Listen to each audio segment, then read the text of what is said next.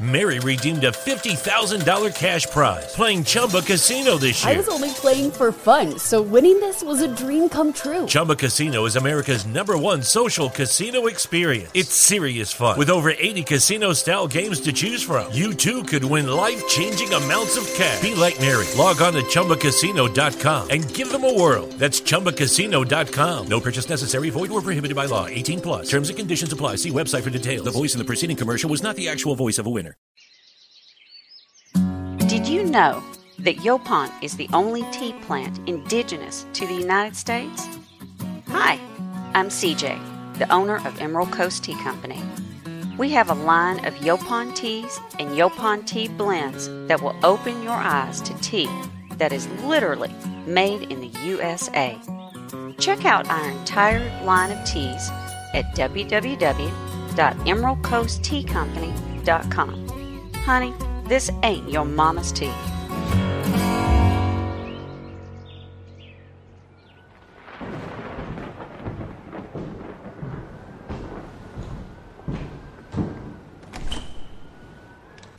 You're listening to Underground USA.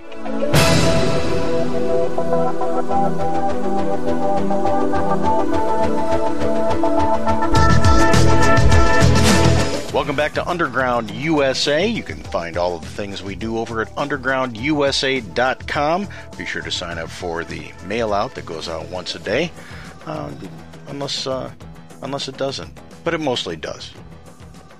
You can't turn on the television or get on social media today without hearing the radical left slamming law enforcement.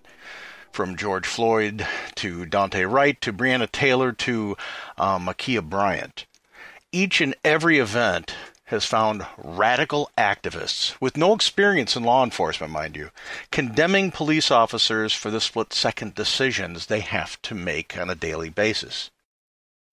I spent close to 20 years as a professional frontline firefighter and paramedic, and during my time as a first responder, I worked with a great many police officers, and not one of them ever relished the idea of shooting another human being.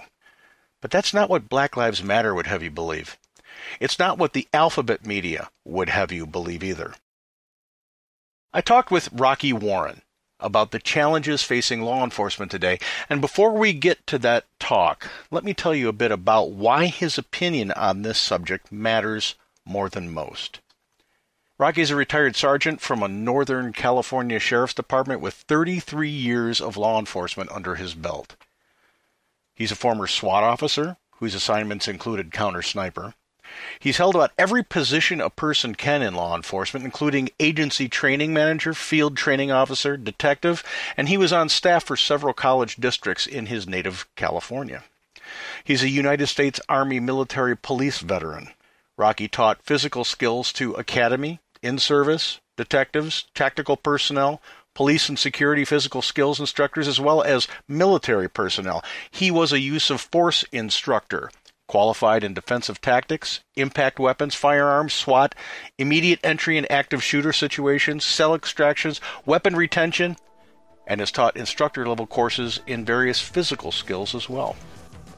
He's also taught taser, chemical agent, less lethal, sudden custody death, and infectious agent instruction, and has presented at the National Law Enforcement Think Tanks in Arlington, Virginia. He's also been awarded two Bronze Medals of Valor and a California State Assembly resolution for his police service. Needless to say, Rocky Warren is an authority on the subject at hand. Rocky, welcome to the Underground. Um, I'm very happy to have you on. I need to tell the audience a little bit that a uh, long, long, long time ago, when I had uh, New Media Journal and before that, The Rant, uh, uh, Rocky wrote for wrote some articles and sent them in, and we proudly published them. Uh, they advanced some education and some in, insight and helped some people understand some some difficult times that we were going through after 9/11. So, Rocky, welcome to the Underground. I'm glad you're here. Thank you, Frank. I appreciate it. Now, obviously, this is all kind of kind of blown up because of the uh, the Derek Chauvin trial, and there's just now the media touches on every single officer involved shooting incident that there is. But I wanted to get your thoughts on the Derek Chauvin event itself, and then uh, the outcome of the trial uh, as it pertained to that event. Well, the outcome of the trial is set. Um, of course, it's subject to appeal. Uh, do I agree with the hold that was done? uh, or the time that it time frame that it was applied. Um, I'm uh, I'm a member of uh, several consultants who are probably some of the best expert witnesses in the nation, as far as I'm concerned. And uh, our consensus was we were glad we would we didn't teach that. Um, we teach a different way to restrain people on the ground, and uh, you know, it, it's much less uh, problematic when you get something like this. There are other things that come in with with um, the Derek Chauvin case, but the jury's spoken, and I'm not going to back them down or, or you know badmouth anything about it. Um, we'll see what the appeals go, and we'll go from there. Now they had uh, in in in 2021, and I'm I was looking at some some statistics that came out of I believe it was the Blaze, an article in the Blaze. Um, it said that f- so far 52 black people have been fatally shot by police. Three were unarmed. Meanwhile, 109 white people have been fatally shot by police, and five are unarmed. What does that say about the systemic racism narrative that's being advanced by the radical left? the systemic racism is in the minds of the left, as far as I'm concerned. Um, and one of the things, if they'll look at the National Institute of Justice uh, factors uh, and, and statistics, um, peace officers shoot three times the uh, white people that they do any other race, three times and more white. Uh, so it's not a matter it's not a matter of, of race or color. It's actually a matter of behavior. And that's what the media is just touting this terribly and, and moving it up. And it's causing, uh, and rightfully so, I'll, I'll say, um, it's causing a problem with the other, uh, with blacks, with Hispanics, with other ethnic groups that they believe that cops are out to get them. Um, and they can't keep doing this narrative and not expect um, the all the other ethnic groups uh, to, to cause a problem because they believe they're being targeted. When in fact, if they resist, they're going to have a problem.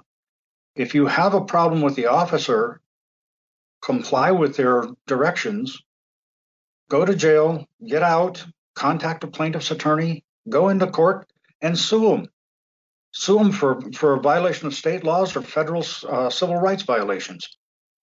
That's the, the right course. But if you fight them, you're going to have a problem. And, and that's where we're getting right now is people are trying to run when they have warrants. They're fighting, they're turning, they're, they're pulling uh, weapons on cops. Uh, that's not going to end well for anybody. Nobody wants to. Let me say this. I've been in two officer involved shootings. One was with a rifle, the second was a uh, less lethal, and some people don't consider that an officer involved shooting. I, I consider it, it's actually an extended range impact weapon. Both of them were successful. The problem here is that all of us, every cop in, in the nation, every cop in the world, can't wait for the time that we can say, put phasers on stun. Right. And it th- that time isn't now. Right now, when you go out, when I got a, a vest on and a uniform and my gun belt and walked out, my wife wasn't sure if she'd see me that that morning. It, it's it's just that way. You're you're risking your life every time you put the uniform on, and now we're being targeted. You get officers now that are starting to walk up on traffic stops, um, and they're shot. We're getting officers walking up on disabled motorists and accident victims and getting shot from inside the cars that are overturned in times. this is this is crazy. That's I mean, in, that's insane. You you brought up the statistic of of over of the the shootings of white people versus black people being almost three to one, over three to one, I believe you said. That kind of it backs up your your thought pattern about it. It's about how you approach the police officer, not the color of your skin, because that that number that you cited was actually uh, it, it reflects the population. It actually does, and that's not the narrative you'll hear from the media. If the media fans the flames, they get higher ratings. And, and there's a couple of issues here.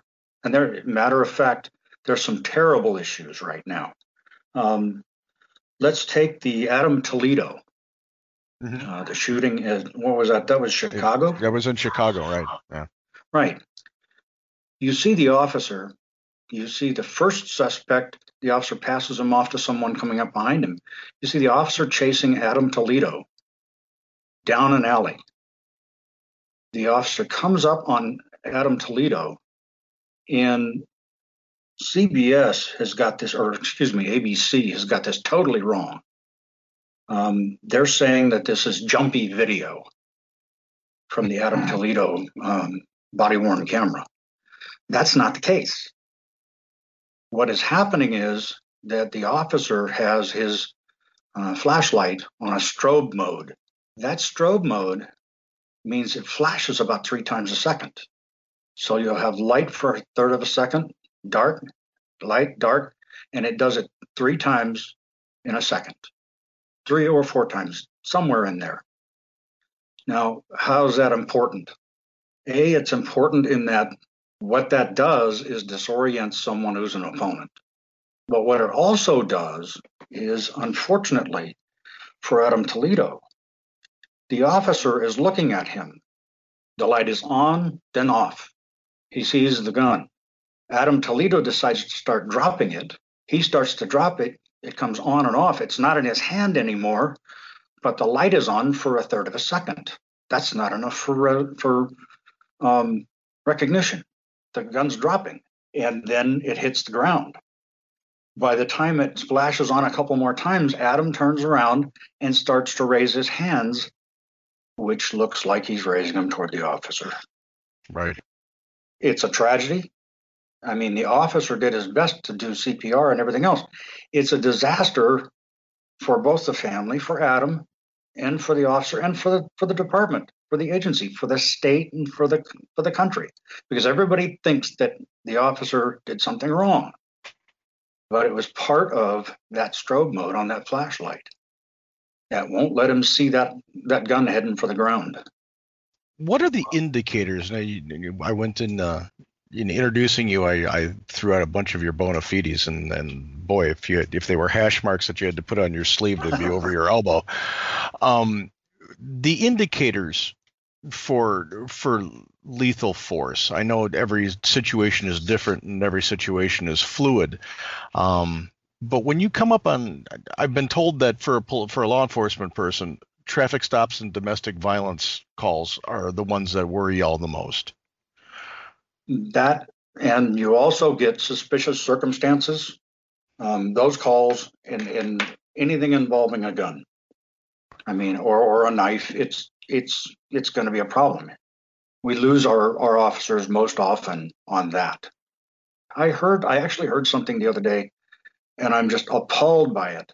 There was some person in the press who was saying officers need to put their gun in a lockbox yeah. when they when they go up to a car for a traffic stop. Are they out of their mind? Years yeah. ago, one yeah, of my coworkers was looking at this car ahead of him and the taillights were out. And he made, okay, something's wrong. The person turned down English Colony Road and started to run when Jerry turned the lights on him. The suspect went down the road and ended up overturning the car. This now, now remember, this is just tail lights out, nothing more. Mm-hmm. The suspect bailed out of the car and ran with a gun in his hand. One of my sergeants shot at him and missed, and it hit a, a tree that the guy ducked behind. but the guy kept fleeing. They went up and heard pounding in the car. And they're watching for the bad guy, for the for the person who, you know, ran with the gun in his hand. They opened the trunk very carefully. The owner of a gas station that had been robbed three miles away was in the back of the car, in the trunk. He had pulled the lights out, the tail lights out of the housings. You still want people to go up to the car without uh, having a gun on? I mean, something yeah, I simple as tail lights out. And I've had them happen before. You have yeah, that's walk the, up the car and things just go south within seconds. The the idea that they want to either disarm police officers in any activity that they're they're involved in when they're on the clock is ridiculous. I in the Adam Toledo case, I had heard there was one uh, one Chicago authority who said that they wanted people to call into their supervisors to make sure that they could get a go ahead to follow somebody on foot if they had to chase him, which was just another imbecilic type of uh, thought process that that people who have never been in a situation um, to to have to act like police officers or firefighters or paramedics do, like first responders do. This is the kind of in, stunted intellectualism we get from people who've never had those positions uh, to, to have to deal with. And that's the problem that we're meeting now. And I'll let's make it um, state and, and nationwide. We are having people legislate and trying to say that this is what you do for use of force. They've never worn a uniform. They've never gone through academy. They have no idea what police deal with. They haven't pulled a patrol shift. And they're telling us what we have to do. And then me, I'm retired. Okay.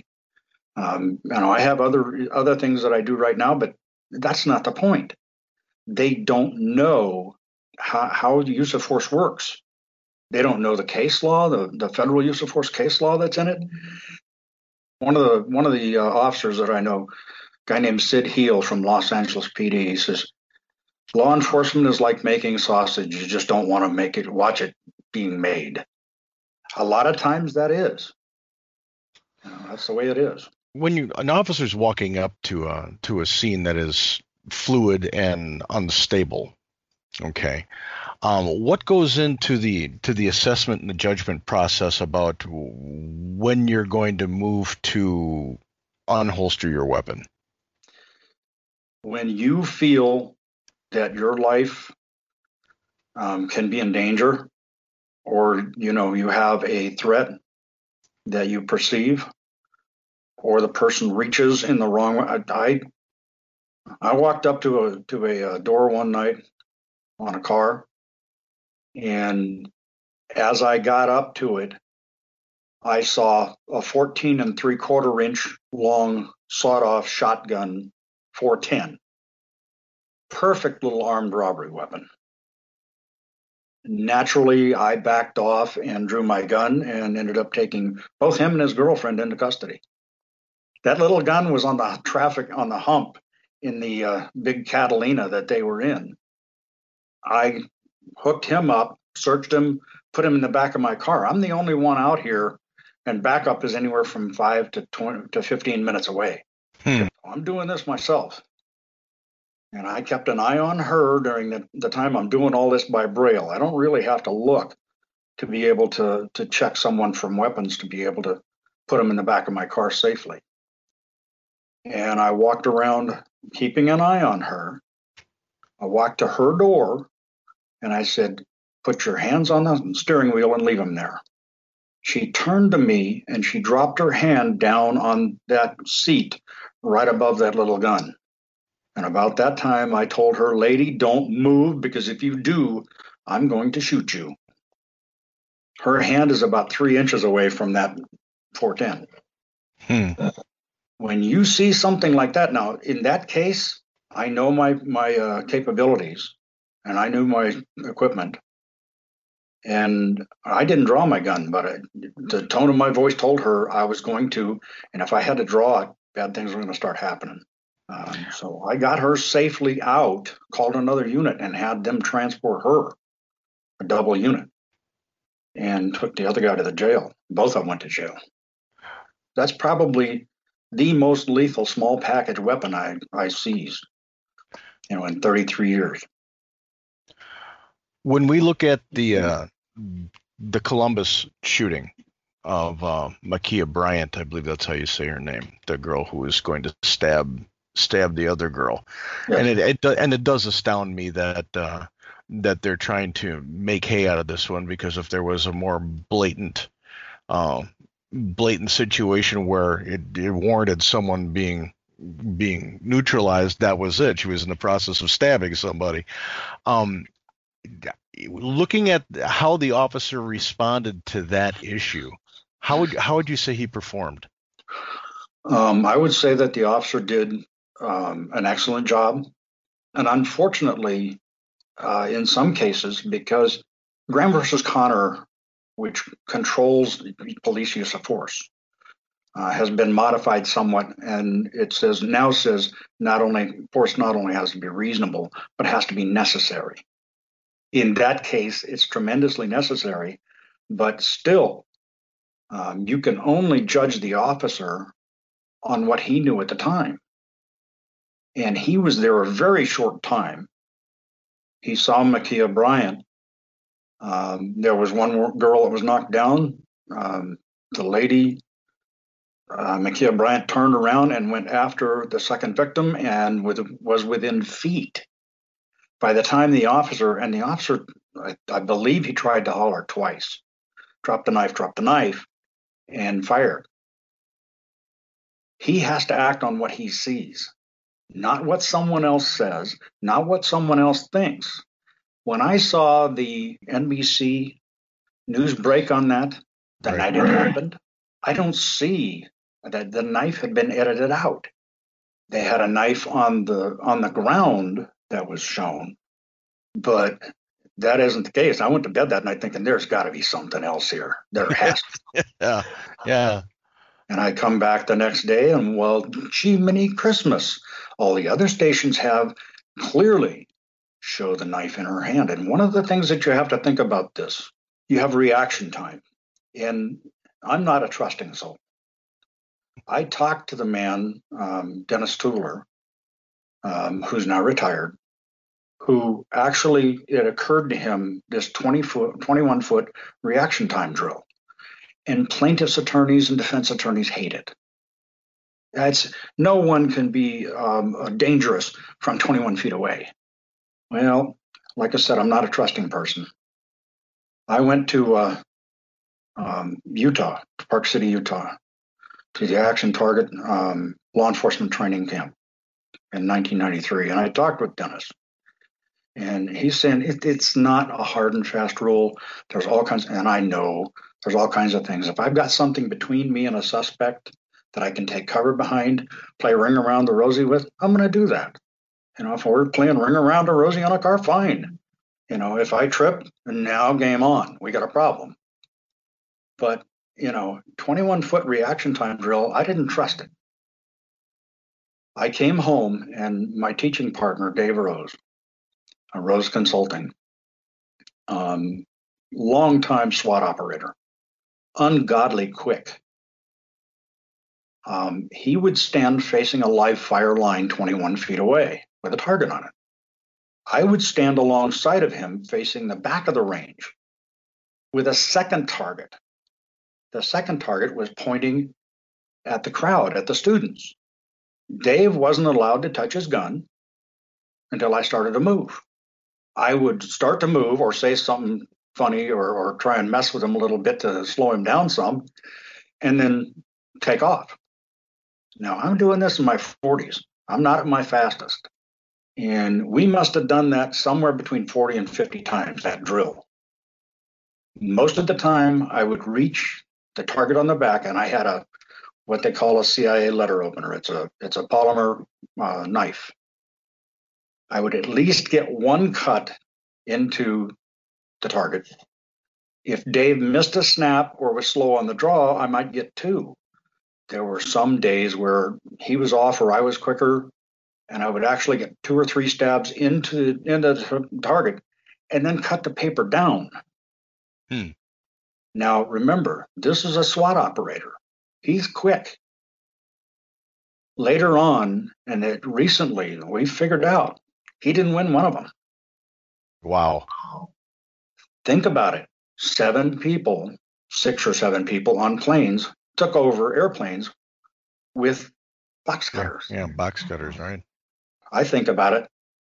Four guns and four sets of trained hands that morning, and we might have had, you know, four planes land back, you know, 19 loud noises, and 3,000 more people would be alive. Right. Absolutely.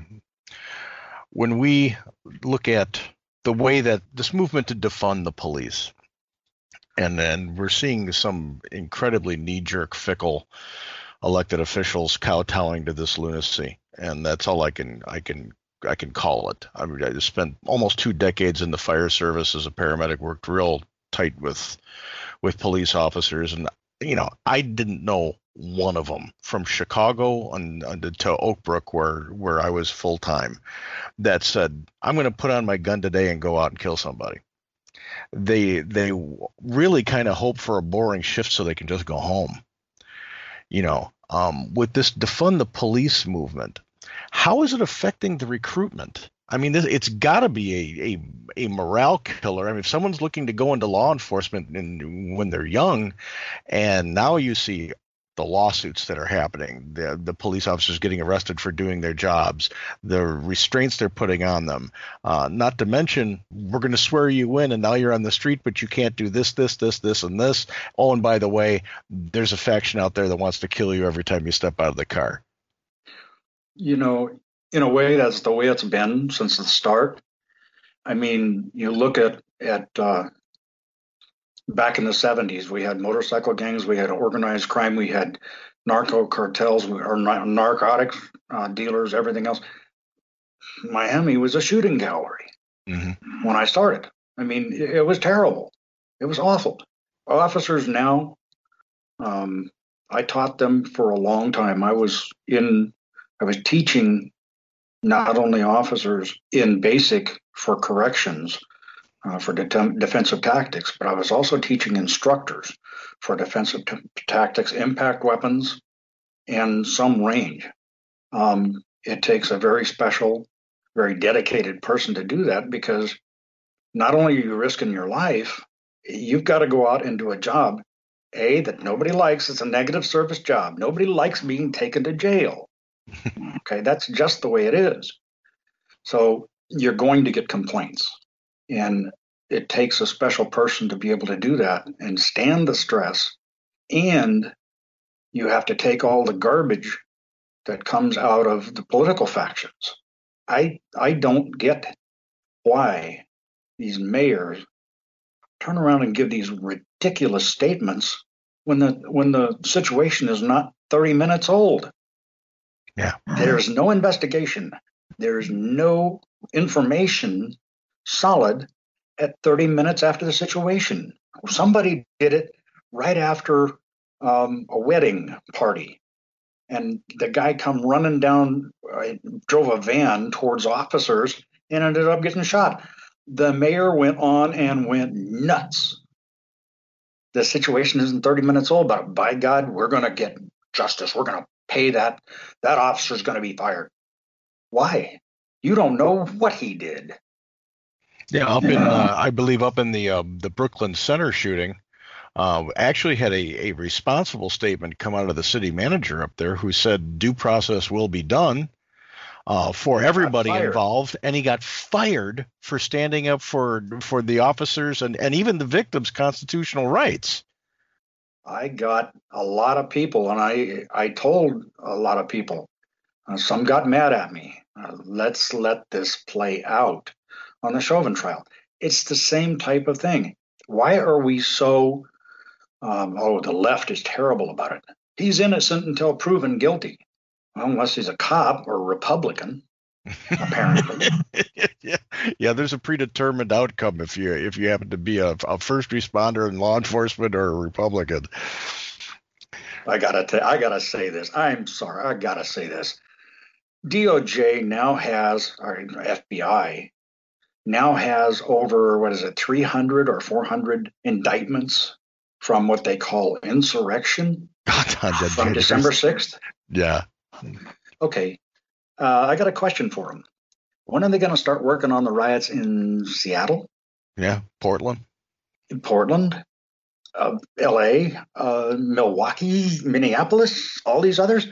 They should be able to get a few thousand more indictments. When do they start on that? Oh, no, they won't. And then this is uh, I keep bringing this up whenever whenever I get into a to a one-sided debate on this because it usually ends up being that.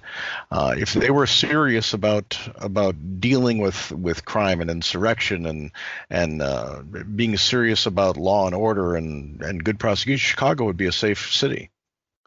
Oh yeah, Ms. Lightfoot. Oh my God, that that lady has no concept of what's going on in our own city. And and think about this. My understanding is that for the last like 60 years, there hasn't been any any Republican in power in that city. Oh no, yeah, I was I, I was born and raised in Chicago, and when I was born, Mayor Richard J. Daley was in there. So you're looking at 60 years, yeah. There's 40,000 people that have been murdered in that city in that time and more they kill out an entire generation and that's okay? Yeah they're say, now they're saying uh, just to date and we're sitting at uh, at april 24th that over 900 people have been shot in chicago already this year. My understanding is you know in in any year they actually were proud that less than 500 homicides in chicago last year. And they only shot uh, like 4000 people. Yeah They've had homicide rates on some years that hit over 700. Now, yeah, I can't, I can't, I can't believe that that Democrats, especially, we went through the Obama era, and he was from Chicago. His his political existence was from Chicago. He did nothing to help the city of Chicago. Nothing. Well, and boy, that really makes a good argument for gun control, doesn't it? Because Chicago's one of the worst in the nation to have the most gun control. Excuse me? That's supposed to be a success with that many homicides per year and that many shootings per year? And now they want to they want to make sure that the police are defunded, that you're sending more social workers into the field to deal with domestic uh, domestic calls, and uh, you know you got to call your supervisor to see if you could chase somebody who's just shot well, someone and running down the street. I I think that these people have an inability to transfer.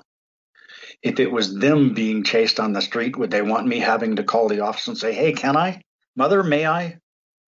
I don't think so. People would get angry at me. I mean, they were getting, "Where were you?" Well, I was up in Newcastle. It took me ten minutes to get here.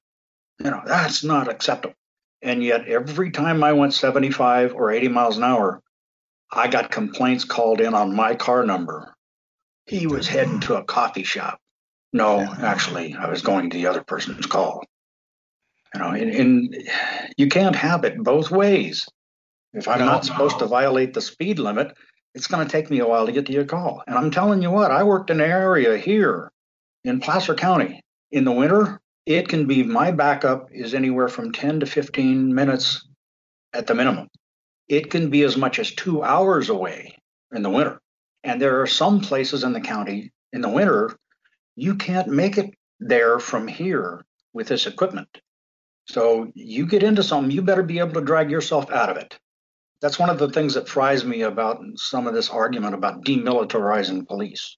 I carried from 1984 on until 2003, I carried an AR 15 that I purchased myself and I used it I have pictures of myself with the rest that I made from that. I was on the SWAT team. I was a, a sniper, now called a precision marksman because it's more politically correct. I didn't want to get into anything that I couldn't get me and my partners out of or protect citizens because rifles up here, they're common. And most of the time, when I stopped somebody that had a rifle, and I could, there were sometimes people were running around with rifle racks. They don't do it anymore but it was quite common mm-hmm. early in my career. Did I have any worries walking up to them? Nope. Not usually. I got people with concealed weapons permits. I got people with rifles that were unloaded. The law here gives me a right to check that weapon to make sure it's unloaded. And I can run it to make sure it's not stolen. Never got any hassle from anybody. You know, I'd like to be able to check your, your weapon. Okay, how do you want to do this, deputy? It, it seems to me that the people who who are law abiding, the people who want to responsibly own a firearm, the people who go through the concealed carry classes and and and do the right thing, they never seem to be the people that make the news.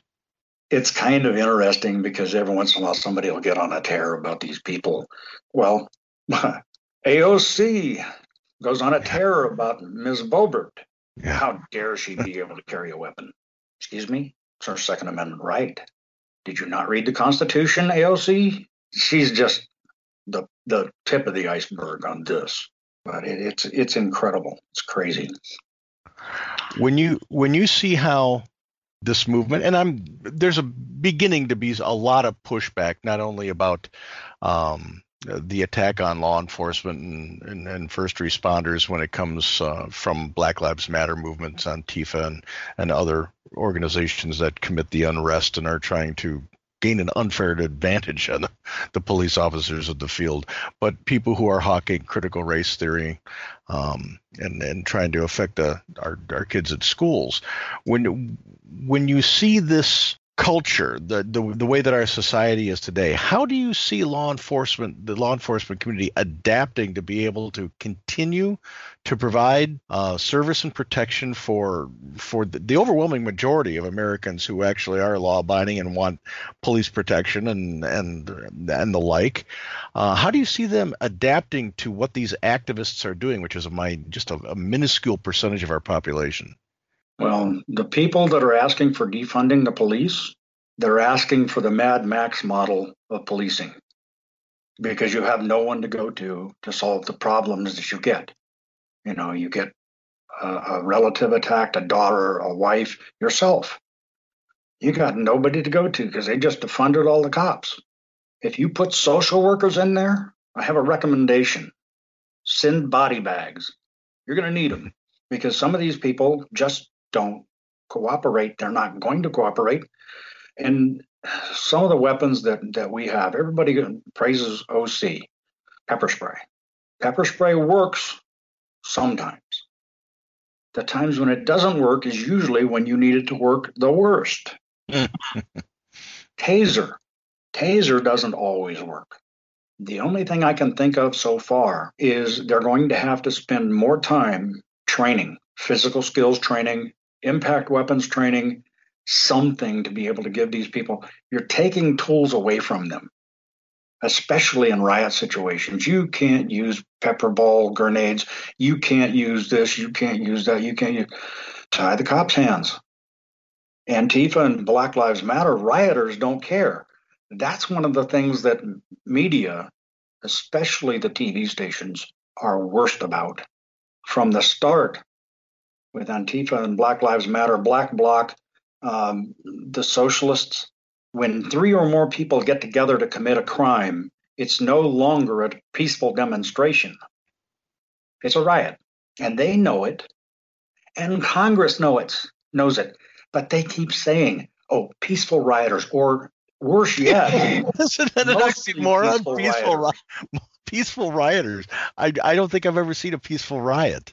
Peaceful demonstrators. Yeah. Uh, or mostly peaceful demonstrators. You don't get it to have it both ways. That's all there is to it. If so, three or more people get together to commit a crime, you declare it an unlawful assembly from that point on. Anything else is a riot. And you call it a riot. The media never did it. During all of 2020, it was peaceful demonstrators or mostly peaceful people had arson on police cars and buildings in back of the reporters. Oh, it was mostly peaceful demonstrators. Right. First time they loot, first time they, they commit arson, first time they rape, rob, whatever. They are rioters. They won't call them that. And it's jacked everything up and got worst part of it is it gives people a sense of entitlement. They have a right to destroy things. Just ask them. They'll tell you. No, they don't. if you had the opportunity to have the ear of of someone who was all powerful and then I know this is a pretty bad hypothetical, but I'm going with it anyway. um, all powerful to say you need to pay attention to this so we can get back to that, or, or or to espouse something that you say is critical for moving forward for law enforcement. What would it be? First off, I don't. Um, I, I think that stopping neighborhood policing and community-oriented policing was a mistake but it's gotten so dangerous that in some places they they won't even let them. There are schools that are kicking school resource officers out, and that's a mistake. You don't get the person-to-person contact so the student knows this is who this guy is. They get familiar with him. He does he doesn't always become officer friendly, but for the most part he is. And it makes people understand cops more often. The community oriented policing is fine under this current climate, it may not be realistic, but we've got to try. I think we've got to try. The other thing is, officers need to be better trained. They need to be better trained in defensive tactics, in impact weapons, in you know firearms, in everything else. I wasn't going to bring this up. In 1982, I got into an officer involved shooting. The suspect had a 45. He fired at us. Now, it's important to understand he fired at us from 120 yards away. The bullet didn't miss one of my partners by very much. The suspect started advancing, kill me, kill me, or I'm going to kill you, and added some expletives in the middle of it. 19 pistol bullets and three rounds of double aught buck went off. I'm looking at this guy. I've got a rifle, Remington 700, with a scope.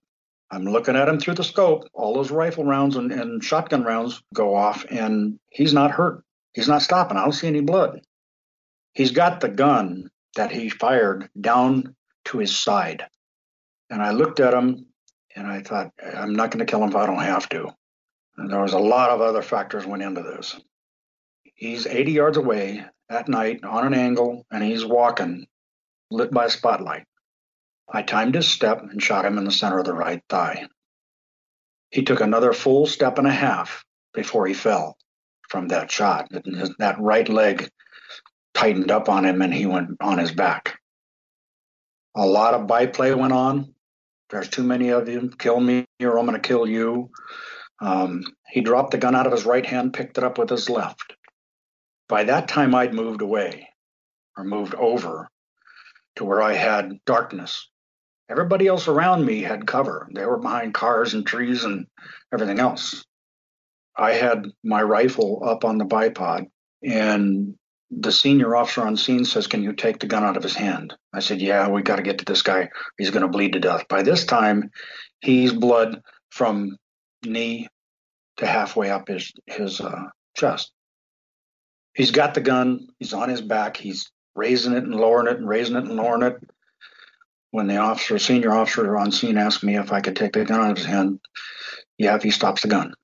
And I timed it, got the height, and fired. I fired for the medallion in the center of the Colt grip. He had a Colt 45 automatic, semi automatic pistol. I fired for that medallion, and I forgot that at that distance, the ballistic is a half inch low. So instead of hitting the medallion that I aimed for, I hit the backstrap of the gun. Big flash of sparks. The bullet continued on through his hand and literally ended up falling three feet behind him to his left. And six weeks later, that guy walked into court. Now, there were a couple times in there where I made a bright line. If this happens, I shoot him in the head. And I had either one with that rifle, at that time I was on our SWAT team, special enforcement team.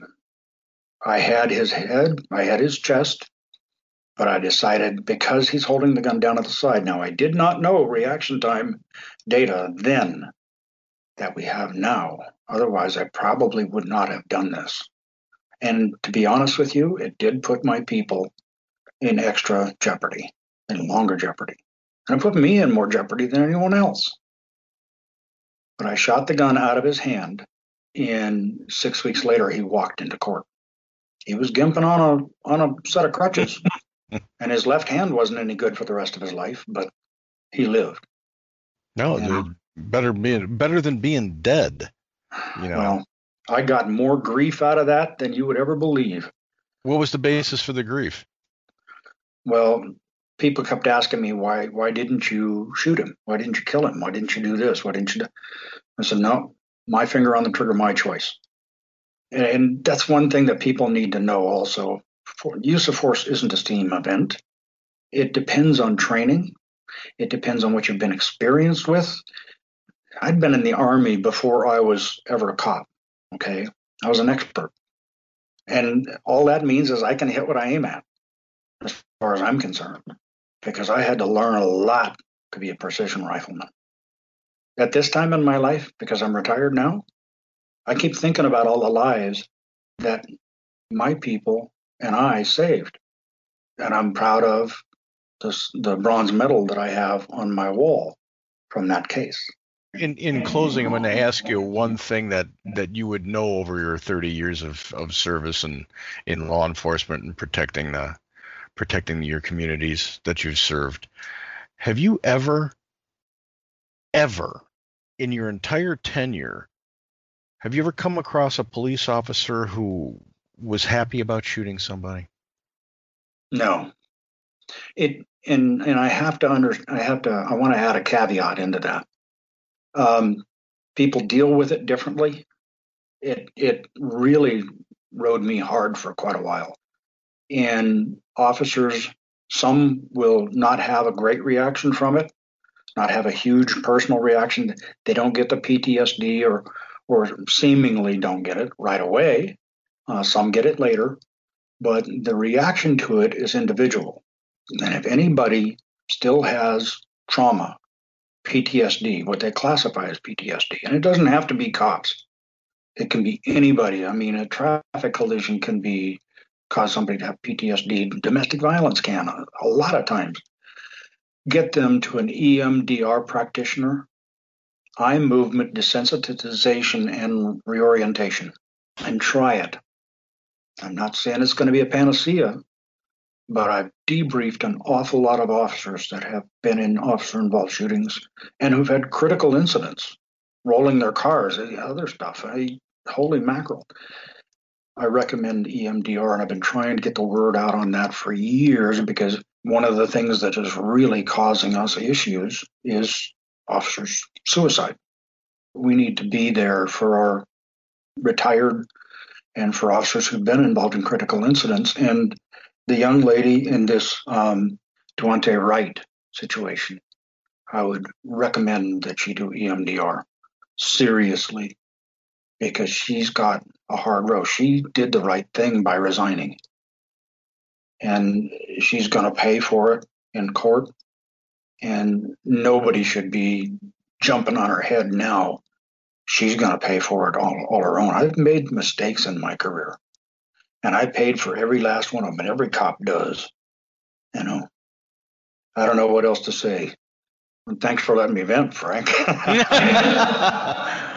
well, I, I do uh, I, I, do appreciate your expertise, and I, I believe you're right. Um, and I'm going to take it a little bit of a step further. The ending of the community policing, where people got to interact with law enforcement officers to see that they're human beings just as like everybody else, because the media is not. The media is not helping people uh, understanding that this is your neighbor who puts on a uniform who's who's got the uh, the drive and the courage enough to go out and actually do something to protect everybody that they come in, into into contact with, and and who literally, and you said this in the beginning of the segment, literally doesn't know if they're going to be coming home that night. Neither does their family. It is a it is a high stress job. It is something that our society needs, especially with the with the, the more violent our society gets, and it is getting more violent uh, the more we need people who have level heads and who have the dedication to be able to serve and protect, like like every one of the law enforcement officers I've ever known did very very well. So I, I think we people do need to have interaction with law enforcement officers so they realize that this this big demon that Black Lives Matter and that the race baiting activists and the media is trying to portray law enforcement as is these are a group of your neighbors. There's an old saying from Robert Peel, the founder of policing. You know, the people are the police, the police are the people. I'll tell you what, Joy Behar and uh, LeBron James, I, I urge you to go to academy. Get a uniform on go through field training, get out on the street, and you find out what happens.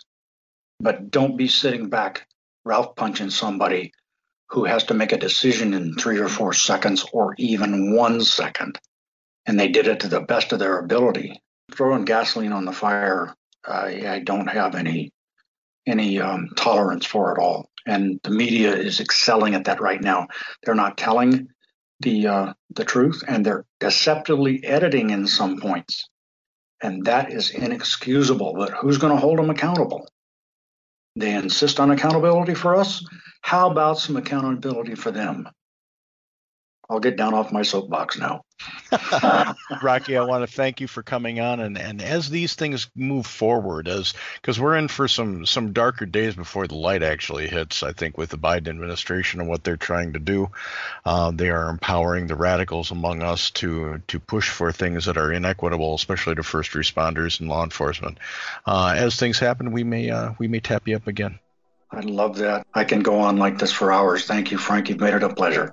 And I want to say, um, bless your officers and pray for them because God knows they need it now.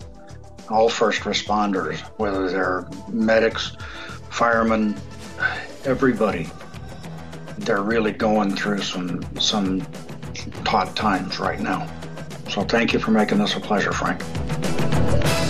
When I was growing up, and I have to admit, the older I get, the more I understand just how incredible my parents were.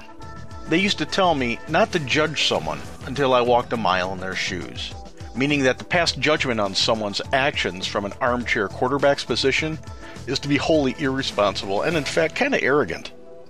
Sadly, the armchair quarterbacks like Joy Behar, LeBron James, and Joy Reid of MSNBC are pushing the false narrative of systemic racism in law enforcement and portraying the men and women of law enforcement as emotionless and soulless animatrons programmed to target black people. It is a lie, and one that is politically motivated, ideologically motivated. Quite frankly, it's evil. If you want to help end the advancement of this false narrative, get to know the members of your local law enforcement. They're your neighbors. They're members of your community. They're fathers and mothers, sisters and brothers, wives and husbands, sons and daughters. They are human beings who do the job that most shy away from for a lack of courage to walk into situations and places most fear to tread. We at Underground USA support the thin blue line without question, as we do everyone in each of the first responder communities. Without them, we live under the Thunderdome.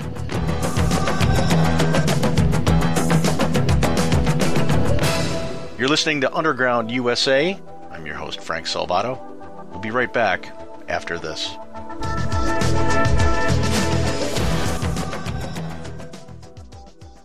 This portion of Underground USA is brought to you by Delvecchio Defense Instruction, DDI. Hit your bullseye with DDI. DDI offers NRA certified instruction in basic pistol safety, NRA pistol marksmanship simulator training, women on target, and their non lethal Refuse to Be a Victim program. You can also engage in DDI's non lethal defense training, where they have warrior workshops, Empower Hour, Safe Showings workshops, Safe Hearts workshops, and Damsel Sister Safety. To find out more, log on to bullseyeddi.com. That's bullseyeddi.com. Or email Laurie, L A U R I E, at bullseyeddi.com.